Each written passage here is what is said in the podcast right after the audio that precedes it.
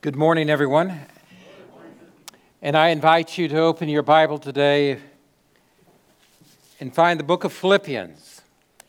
And uh, one of my favorite books in all of the New Testament, and one of the greatest passages found in that great book. And if you'll find the second chapter, and we'll begin reading with verse number 1.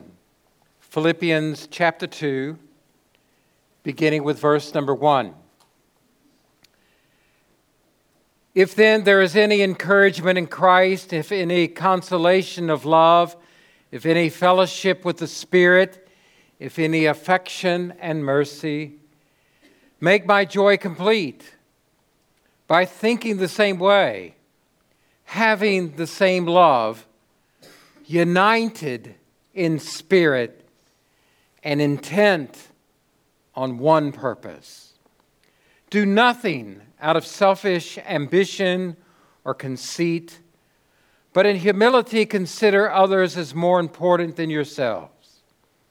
Everyone should look not to his own interest, but rather to the interest of others. Adopt the same attitude as that of Christ Jesus, who, existing in the form of God, did not consider equality with God as something to be exploited. Instead, he emptied himself by assuming the form of a servant, taking on the likeness of humanity. And when he had come as a man, he humbled himself by becoming obedient to the point of death, even to death on a cross. For this reason, God highly exalted him and gave him a name that's above every name, that at the name of Jesus, every knee will bow in heaven, on earth, and under the earth and every tongue will confess that Jesus Christ is Lord to the glory of God the Father. Amen. Father in heaven, I pray that today you would speak to us through your word. We're listening. I pray that we would set aside the distractions that want to take our focus away from you. And that, Father, that we would turn off those distractions. And in these next moments, may you do business with our heart. Holy Spirit of God, we invite you to do business in our lives today. Lord, I pray that you would convict us about sin and we would forsake it and repent and turn to you. I pray that you would encourage us in our faith and that we would be strengthened in our walk. I pray that, Father, you would convict us about being united with brothers and sisters as a part of the family of God, carrying out the purposes of God, of your purposes. Father, I pray that you would convict us about living in holiness and the desire to live rightly before you, honestly, with full integrity. Father, I pray that you would convict us that there's a fountain filled with blood, yes, drawn from Emmanuel's veins, and that sinners plunged beneath that flood lose all their guilty stains. Oh, Father, help us to see Jesus as our only hope. In his name we pray. Amen. This book of Philippians was written by the Apostle Paul from a prison cell in Rome. The church that he's writing to is in Philippi, and in Acts chapter 16, we read about the founding of that church where the Philippian jailer and his whole family came to be born again and know Christ, where a slave girl was set free from a demon that possessed her, where women who were gathered to pray found Jesus Christ as their Savior, and an early church was born. About the loving relationship that Paul had with this church, it's evident in this text of Scripture. He had fond remembrances of them, and he felt as if they were a part of his own family, his own children. And Paul wrote this letter to encourage them. It's one of four prison epistles written about the same time from the Apostle Paul. This book of Philippians, the book of Ephesians, the book of Colossians, and the little book of Philemon. Timothy and Epaphroditus were with Paul in Rome. And one of the themes that we find in this little letter is the theme of joy. It's used again and again. The word for joy and the words for rejoicing and to rejoice. 16 times it's found in this short little letter of four chapters. Also, frequent is the theme that you're in the Lord, just like he does in the book of Ephesians. And so we find in the Lord frequently found over eight times in this epistle. But he's exhorting them to live with joy in their lives, to be thankful to God and to work together in unity and to live lives that are worthy of the gospel of Jesus Christ. Chapter number two, verse number one, is connected to chapter one.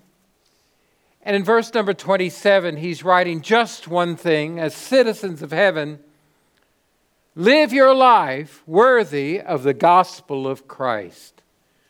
Then, whether I come and see you or I'm absent, I'll hear about you that you're standing firm in one spirit, in one accord, contending together for the faith of the gospel, not being frightened in any way by your opponents. That's a sign of destruction for them, but for your salvation, and this is from God. It's been granted for you, a gift to you, on Christ's behalf, not only to believe in Him, but to suffer for Him since you're engaged in the same struggle that you saw I had and now hear that I have. I, you know that I'm suffering and having struggles. I'm in prison. You know about that. But we were given that gift. But God is with us. And so, what he's reminding them is you want to live a life worthy of the gospel. He said, first of all, you need to stand firm in one spirit. He said, don't be wavering, don't be unstable, don't be wishy washy. Have your feet anchored in Jesus Christ, anchored in the Word of God, and anchored in the Holy Spirit. Secondly, be of one accord. That means be of one mind, be united. Don't be divided. A house divided cannot stand. Amen. And then fight. Don't fight with each other, but fight for the faith. Contend for the faith. Engage the enemy in battle. The enemy is not one another, friends. There's an enemy in this world. And that enemy is opposed to the gospel. But we're to fight for the gospel, live the gospel, preach the gospel. Amen. And don't be afraid. Church squabbles, disunity hurt the gospel message. We fight we should be known as fighters, but not fighters with each other. Fighters. Let's fight for unity. Let's fight for love. Let's fight for the gospel of Jesus Christ. Let's fight to live a holy life before God. This is what God's called us to. Now, in chapter number two, that's just, I haven't got to preaching yet. I'm just setting you up for the message. In chapter number two, he talks about what motivates us to live a life for Jesus. And first of all, the many blessings that have been poured out on our life. Now, notice with me in chapter 2, verse number 1. So, if then there is any encouragement, that's kind of the negative way to say it. What he's saying is, since there is encouragement in Christ, since there is consolation of love, since there is fellowship with the Spirit, since there is real affection and mercy, then make my joy complete. Wow. Let's talk about those blessings that he outlines there in verse number one. First of all, there's encouragement in Christ. Aren't you glad? Aren't you glad there's encouragement in Christ? That we are encouraged by Him. The word that is used there for encouragement is paraklesis. It is, is the word that means one who stands beside you. Aren't you glad you're never alone in this life? Those who are believers, Christ stands with you. Christ stands beside you, and He is encouraging you. It is the very word that's used in John 14, John 15, John number 16 about the Holy Spirit, who is our comforter, our paraclete. Many times and many different things want to discourage us in this life, but we are encouraged in Christ Jesus. Anybody ever have any disappointments in your life? Anybody have any times that you struggle with really believing and trusting God in your life? I do. You ever have some time that you feel defeated? Any times you ever feel discouraged? Anytime you ever feel like giving up? Every, anytime you ever get in a disagreement with, disagreement with somebody and then you don't know what to do or how to fix it and you feel discouraged down deep in your soul, maybe you know what that's like. Maybe you're facing something in your life that you didn't want, but it's coming to your life and you got to deal with it. And you you're tempted to be discouraged. But today, today, my friends, don't be discouraged. We have an advocate and he stands beside us and it's Jesus Christ. Amen. He'll never leave you, He'll never forsake you. I'm with you always, even to the end of the age. I will strengthen you, uphold you, hold you by my mighty hand. This is who He is. John Rippon was a great pastor in London. He followed John Gill. John Gill was unbelievable theologian and preacher and pastor 54 years pastored the same church in London. Rippon followed him, and he pastored the same church for 63 years. So I'm just getting started, folks. that one church had two pastors that pastored for 117 years. Rippon famously wrote a hymnal, and he was an expert student of all of John Watts' Psalms and hymns. 718 of them. A world renowned authority on hymnody and the singing and the worship of God. His hymnal, over 200,000 copies were printed. It was used at New Park Street Church, where he pastored for many, many years, and Baptist congregations all over the world. Rippon was followed later by Charles Haddon Spurgeon as the pastor of that church. One of the hymns that Rippon, Rippon wrote goes like this Fear not, I am with thee. Oh, be not dismayed, for I am thy God and will still give thee aid. I'll strengthen thee, help thee, and cause thee to stand, upheld by my righteous, omnipotent hand. The soul that on Jesus hath leaned for repose, I will not, I will not desert to his foes. That soul though all hell should endeavor to shake, I'll never, no, never, no, never forsake. Whew. Is there any encouragement in Christ? You might say, Well, I'm discouraged, Brother Tim. I've sinned. And that sin has me discouraged. Oh, brothers and sisters, don't you remember what John said? If we sin. We have an advocate, a paraclesis, Jesus Christ the righteous. And He Himself is the atoning sacrifice, the propitiation for your sin. Even if we failed, we have an advocate, one who stands beside us and pleads for us in the throne room before the Father with his own blood. Hallelujah. Is there any encouragement in Christ? No, just what else he says? If there's any consolation of love, he comforts us in our sorrows. Aren't you glad? Aren't you glad? Aren't you glad? He comforts us in our sorrows, trials, and heartaches. It's a part of this life. Losses, grief, disease, sorrows, these sorrows he knows. He's acquainted with our griefs, and he will aid you, and he will comfort you. When we were in Bangladesh, Jill and Greg had tried to tell me some about the Rohingyas.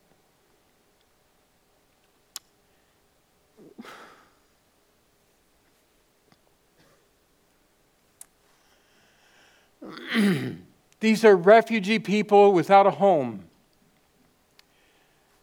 They were in Myanmar or Burma. And they were extricated, they were pursued, they were violently treated, and they, by the Hindus and the Buddhists, and these Muslim people moved into Bangladesh. They give them a place in the wooded hill tracts country, but they have no home that's their home. They have no citizenship. They have no rights. And there's a million people living in squalor. They're boarded in and fenced in and not allowed to leave their own camp. And we met with a group of those people who, at their own peril, got out of the camp and met with us in a late afternoon near Cox's Bazar, near the seacoast, the Indian Ocean. And as we met with them, they shared their heart about the trials and circumstances and the hardship. One of the men who's a church planter and another woman who's filled with great power and strength had gone back into that camp again and again to talk about Jesus Christ and witness and share the gospel. And there's a band of Christians in this Muslim camp, in this refugee, where they experience violence and hate and they have no status and no citizenship. They are despised on every hand and abused at the hands of their own people. The gangs run rampant in that. Over 800,000 people live in this area. They're abused. The women are abused and mistreated, raped again and again, gang rape, taken into, taken into kidnap custody until they surrender all the money that they have. The men live in constant fear, trying to protect their own families. They're stolen from and murdered, and there's no police, there's no advocates, there's no one that cares for their soul. And as we met with them, they shared their burden in their heart. But every one of them are now believers in Jesus Christ, and the Holy Spirit of God dwells in them and I wonder, how do you even survive? And they said, We survive because the grace of God sustains us. And we spent praying time praying with them. Jill had encouraged me to share a word of, of encouragement to them from the scripture. And when I looked into their broken eyes, I thought, what can I say? But all I could do was point them to Jesus and that there is a God whose presence will never let them go and He knows what they face. And He will meet their need even if we can't. And they said, We love to pray. Well, we pray together. And we prayed in that restaurant. And you could sense the Spirit of God right there. If there's any consolation of love, I witnessed the consolation of love. Is there any fellowship of the Spirit? I witnessed in that moment the fellowship of the Spirit. We've all made the drink of one Spirit, and the Spirit of God gives us fellowship. It gives us koinonia. It gives us communion with one another the Holy Spirit's presence in us, with us. If there's any affection and compassion, Christ's love surrounds us. Christ's spirit is in us. Christ's love is moving in us. There is a love that goes beyond our greatest imagination. Amen. It's the love of Christ. Yes, In 1 John chapter number 4, 1 John chapter number 4, Dear friends, let us love one another because love is from God, and everyone who loves has been born of God and knows God, and the one who does not love does not know God because God is love, and God's love was revealed among us in this way. God sent his one and only Son into the world that we might live through him. Love consists in this not that we loved God, but he loved us, and he sent his Son to be the atoning sacrifice for our sins. Dear friends, if God loved us in this way, we must, we must, we must love one another. Amen.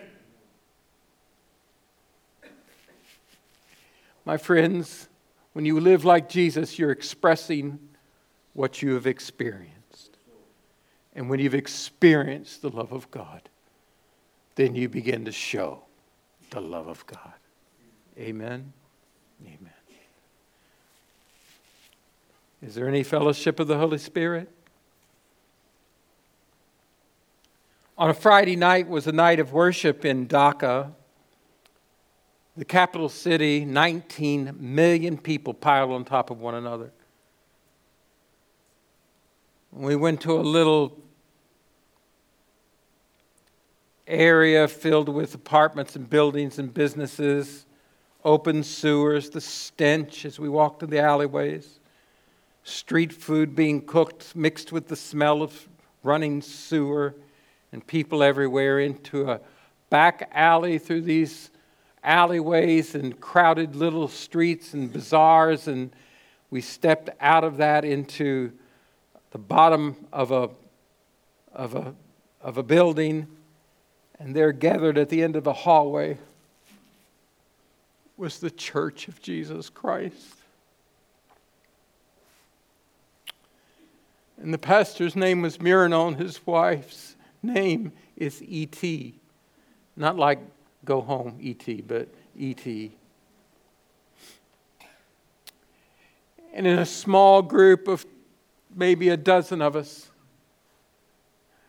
we heard the gospel preached. We prayed for one another in that room. We broke bread together and had the Lord's communion together. We sang songs and hymns with one another. And even though I didn't know the language, I knew the Spirit. At the end of that worship service, my heart filled, invited to the pastor's house in their humble home, and they had fixed a glorious meal for us there was not enough room at the table. They let the visitors eat, and they sat in the other room. They probably fixed all they had to fix for the week in that one meal.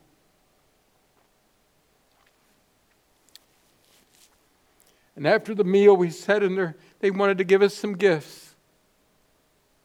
They wanted to show us hospitality. They got out a little organ and played the little organ with its own billows. They tried to play that little organ. I tried to, I thought, man, I need to get one of these for Andrew, praise band. We sang hymns to the glory of God. And then they said, they said, let's pray together.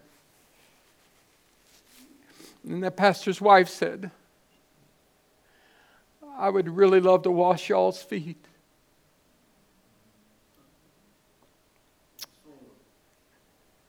so I could receive a blessing. I was undone. Is there any fellowship? Yes, there is fellowship of the Spirit. I need to move on. Yes, I do. Secondly, notice the exhortation that unites us in this passage. Paul said, if there are these blessings that motivate us to live like Jesus, then make my joy complete. You want to know how to make your pastor happy? Right here. Make my joy complete by being of the same mind. Notice what it says in verse number two. By thinking the same way, having the same love, united in spirit, intent on one purpose. He said that you be united, that, that you think the same way, that you have the same love, that you're united in spirit and you're one in purpose.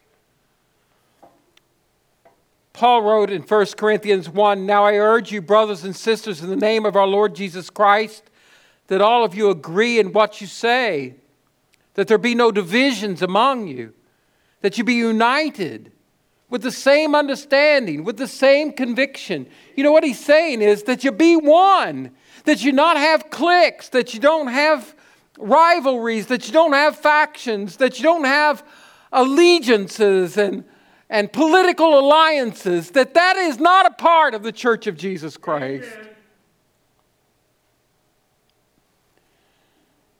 And I submit to you, I think one of the things that hurts us as a church today is all of the infighting and all the bickering and all the sectarianism, all of the ways that we find to be divided with one another rather than united in what really is important in the gospel of Jesus Christ. One group says, well, you know, I believe in the 39 articles. And uh, others say, well, I, believe in the Westminster Confession and only that. And others say, well, we're a Baptist faith and message only. And others say, well, I'm a follower of Piper. I'm a follower of MacArthur. I'm a follower of Beth Moore. I'm a follower of C.S. Lewis. I'm a follower of Rick Warren. I, I want to be a follower of Jesus Christ.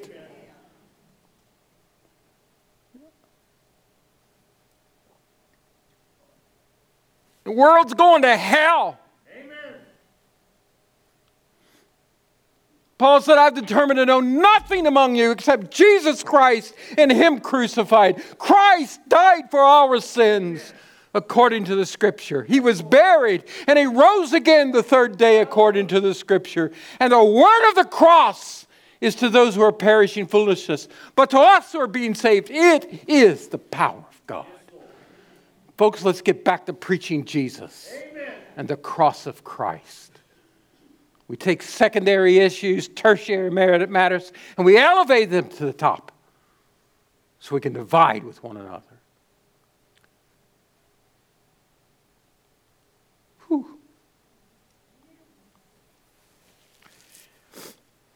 Philippians chapter 1, verse 27 says, listen to what Paul said, just a few verses in front. He says, as citizens of heaven, live your life worthy of the gospel of Christ. Fight for unity. Finally, all of you, be like minded and sympathetic. Love one another. Be compassionate and humble. Not paying back evil for evil, not insult for insult, but on the contrary, giving a blessing. You're called for this that you may inherit a blessing. Amen. Not only be united, but be humble. Be humble. Don't look for your own interest for your own interests only, but the interest of others. That's what it says in verse number three. Do nothing out of selfish ambition or conceit, but in humility consider others as more important than yourselves. Everyone should look not to his own interests, but rather to the interests of others. Proverbs 29 23 says, A person's pride will humble him, but an humble spirit will give him honor. Isaiah 57, verse 15 says, For the high and exalted one who lives forever, whose name is holy, says this I live in the high and holy place, and with the oppressed and lowly of spirit to revive the spirit of the lowly and revive the heart of the oppressed.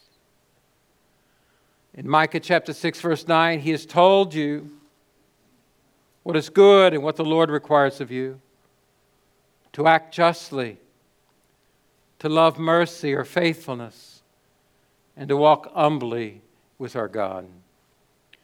My friends, God is opposed to the proud, Amen. but he gives grace to the humble. You, We're to humble ourselves, be people of humility. Humility does not mean weakness, humility means strength. Jesus was a man of humility. He was a man of great strength.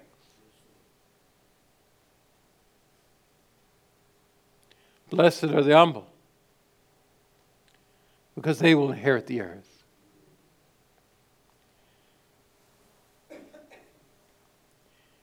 Kent Hughes tells a story about going to Southern Seminary to preach in chapel. And he spent some time in fellowship with Al Mohler, who's the president of the seminary. And Hughes is a big fan, as many of us are, of A.T. Robertson, who was many considered one of the greatest Greek scholars who's ever lived on the planet. Understood the Greek language unlike any other, and was, uh, was a towering figure in all of the evangelical world and taught at Southern Seminary many years ago. A.T. Robertson not only was one of the great Greek scholars who ever lived, and a great New Testament scholar, and, but A.T. Robertson was married to John Broadus's daughter.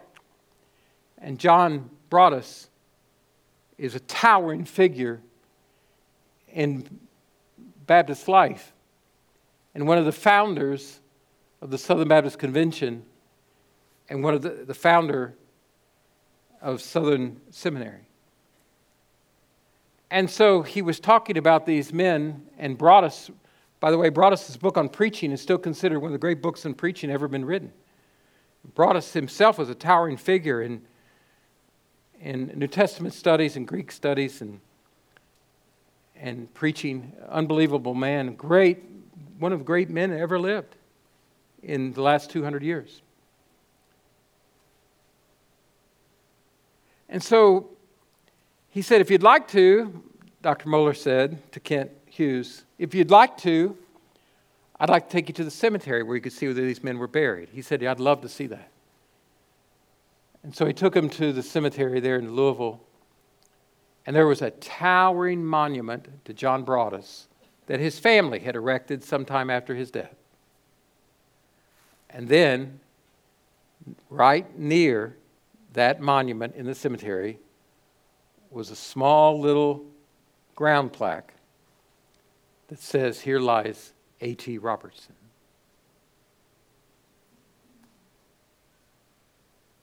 And Mohler said, Robertson said, I want to be buried in the shadow of Broadus.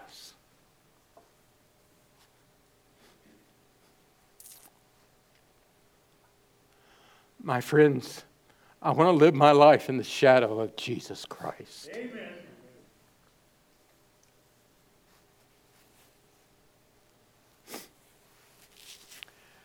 Finally, look at the example that inspires us.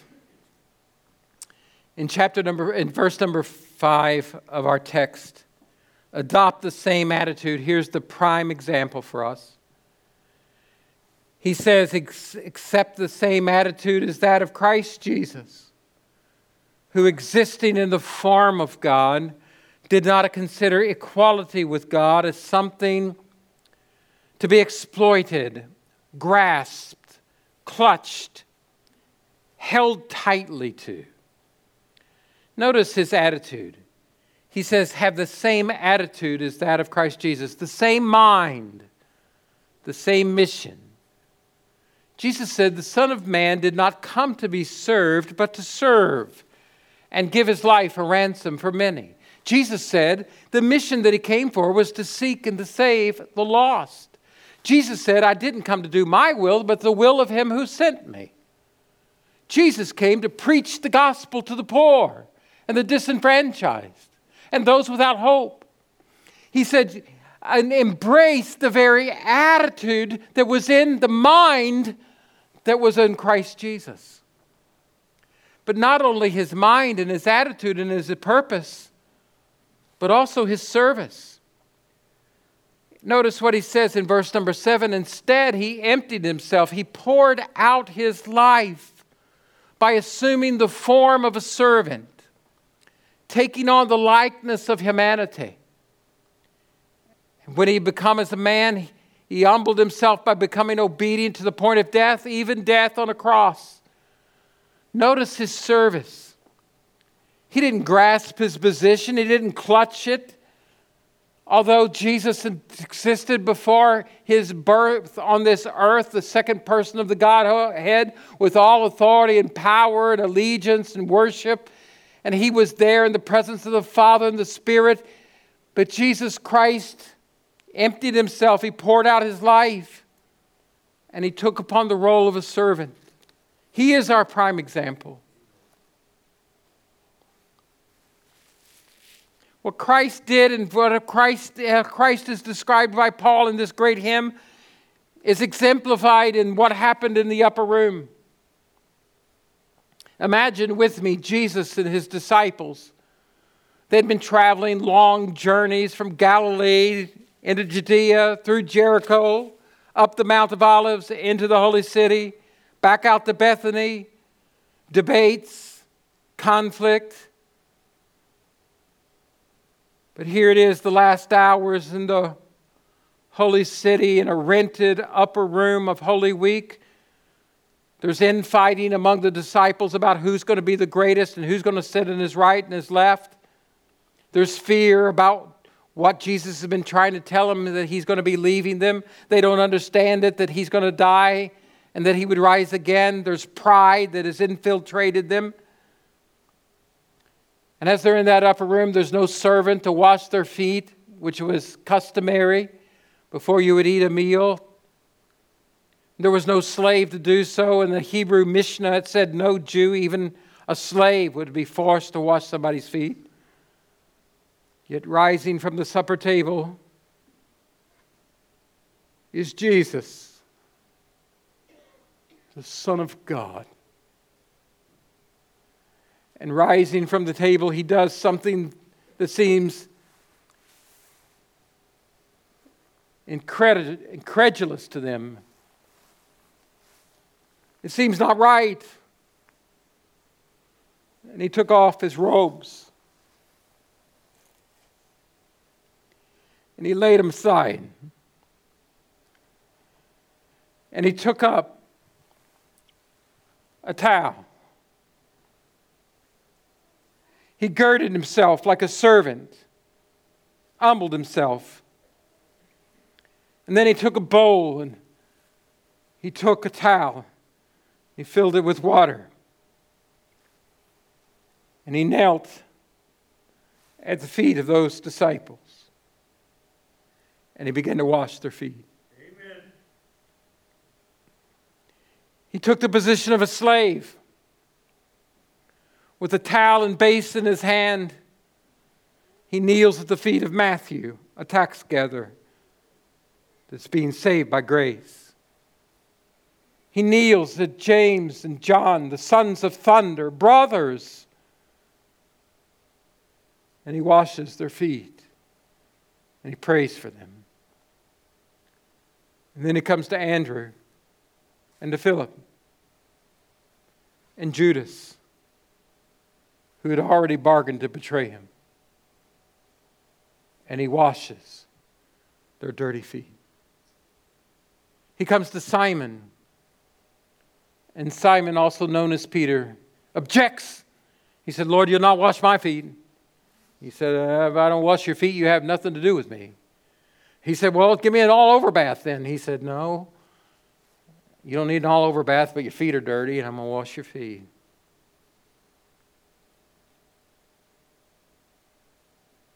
then he asked later, Do you know what I've done? Jesus was repeating what he had already done in eternity past. Because in eternity past, he had laid aside, had determined to lay aside the robes of glory. And he took upon human flesh, and he dwelt among us like a servant. And he took the lowliest of physician, and he took a towel and a bowl, and he knelt at our dirty feet, and he washed us clean by the blood of his own life and he dies like a criminal on a cross to wash away our sins. And while they're crucifying, he cries out, Father, forgive them. They don't even know what they're doing. And from the cross, he cries out, It is finished. Hallelujah. And he paid for our sins in full. Amen. He bore your sins and mine on the cross because God was demonstrating his own love for us. And while we were still sinners, Christ, our Savior, the Son of God, died for us.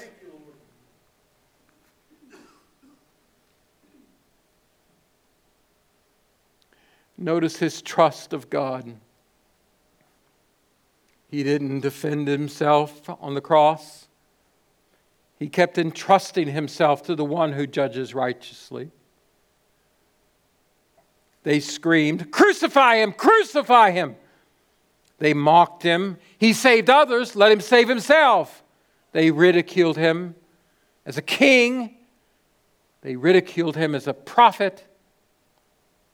And they crucified him like a criminal. But he uttered no threats. He did not hate in return. But he prayed for them Father, forgive them.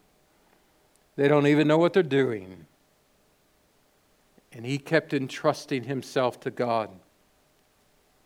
And he loved us.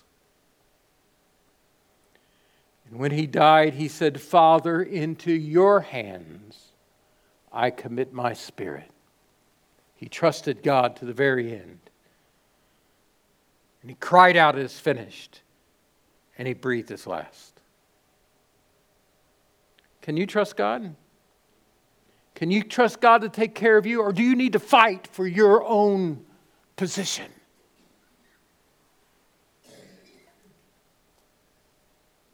Grasping, clutching, vying, elbowing for your rights, your affirmation. Christ gave us the example of love.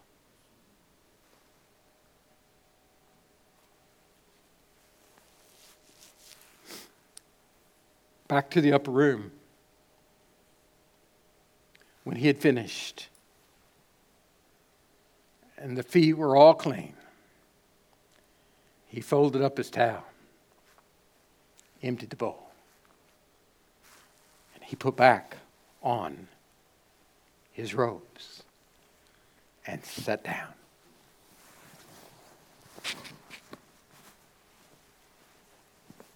Therefore, God hath highly exalted him and given him a name that's above every name. At the name of Jesus, every knee will bow in heaven, on earth, and under the earth. And every tongue confess that Jesus Christ is Lord to the glory of God the Father. Woo! Well, there's a sermon in there. Amen. My friends, the Bible says we're God's children now. And what we will be has not yet been revealed.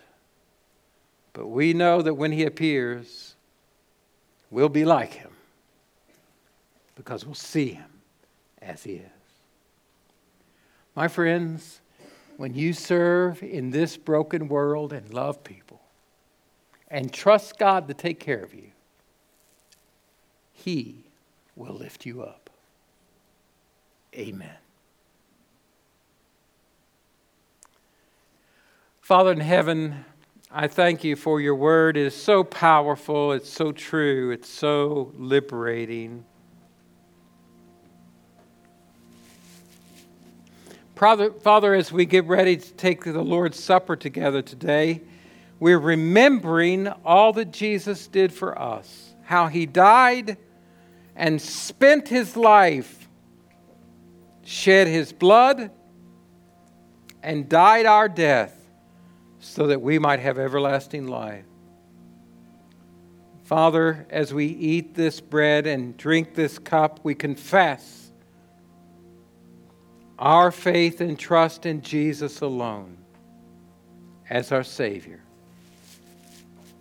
It's in His name that we pray. Amen.